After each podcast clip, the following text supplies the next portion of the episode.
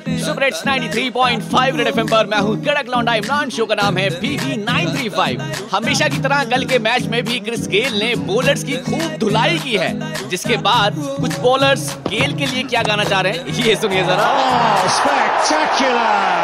ओका तो रेल बनाई जाने ओ ओका तो रेल बनाई जाने ओ थोड़ा जिहा सा भी ले ले ओ चौके छक्के रखे ने इन्नी गाली क्यों मचाई जाने ओ बोल राधी ले आवे नेरी, बोल राधी ले आवे नेरी। मत बजगी, गल्ला रातां नू भी कर दे तेरी मत बजगी, गल्ला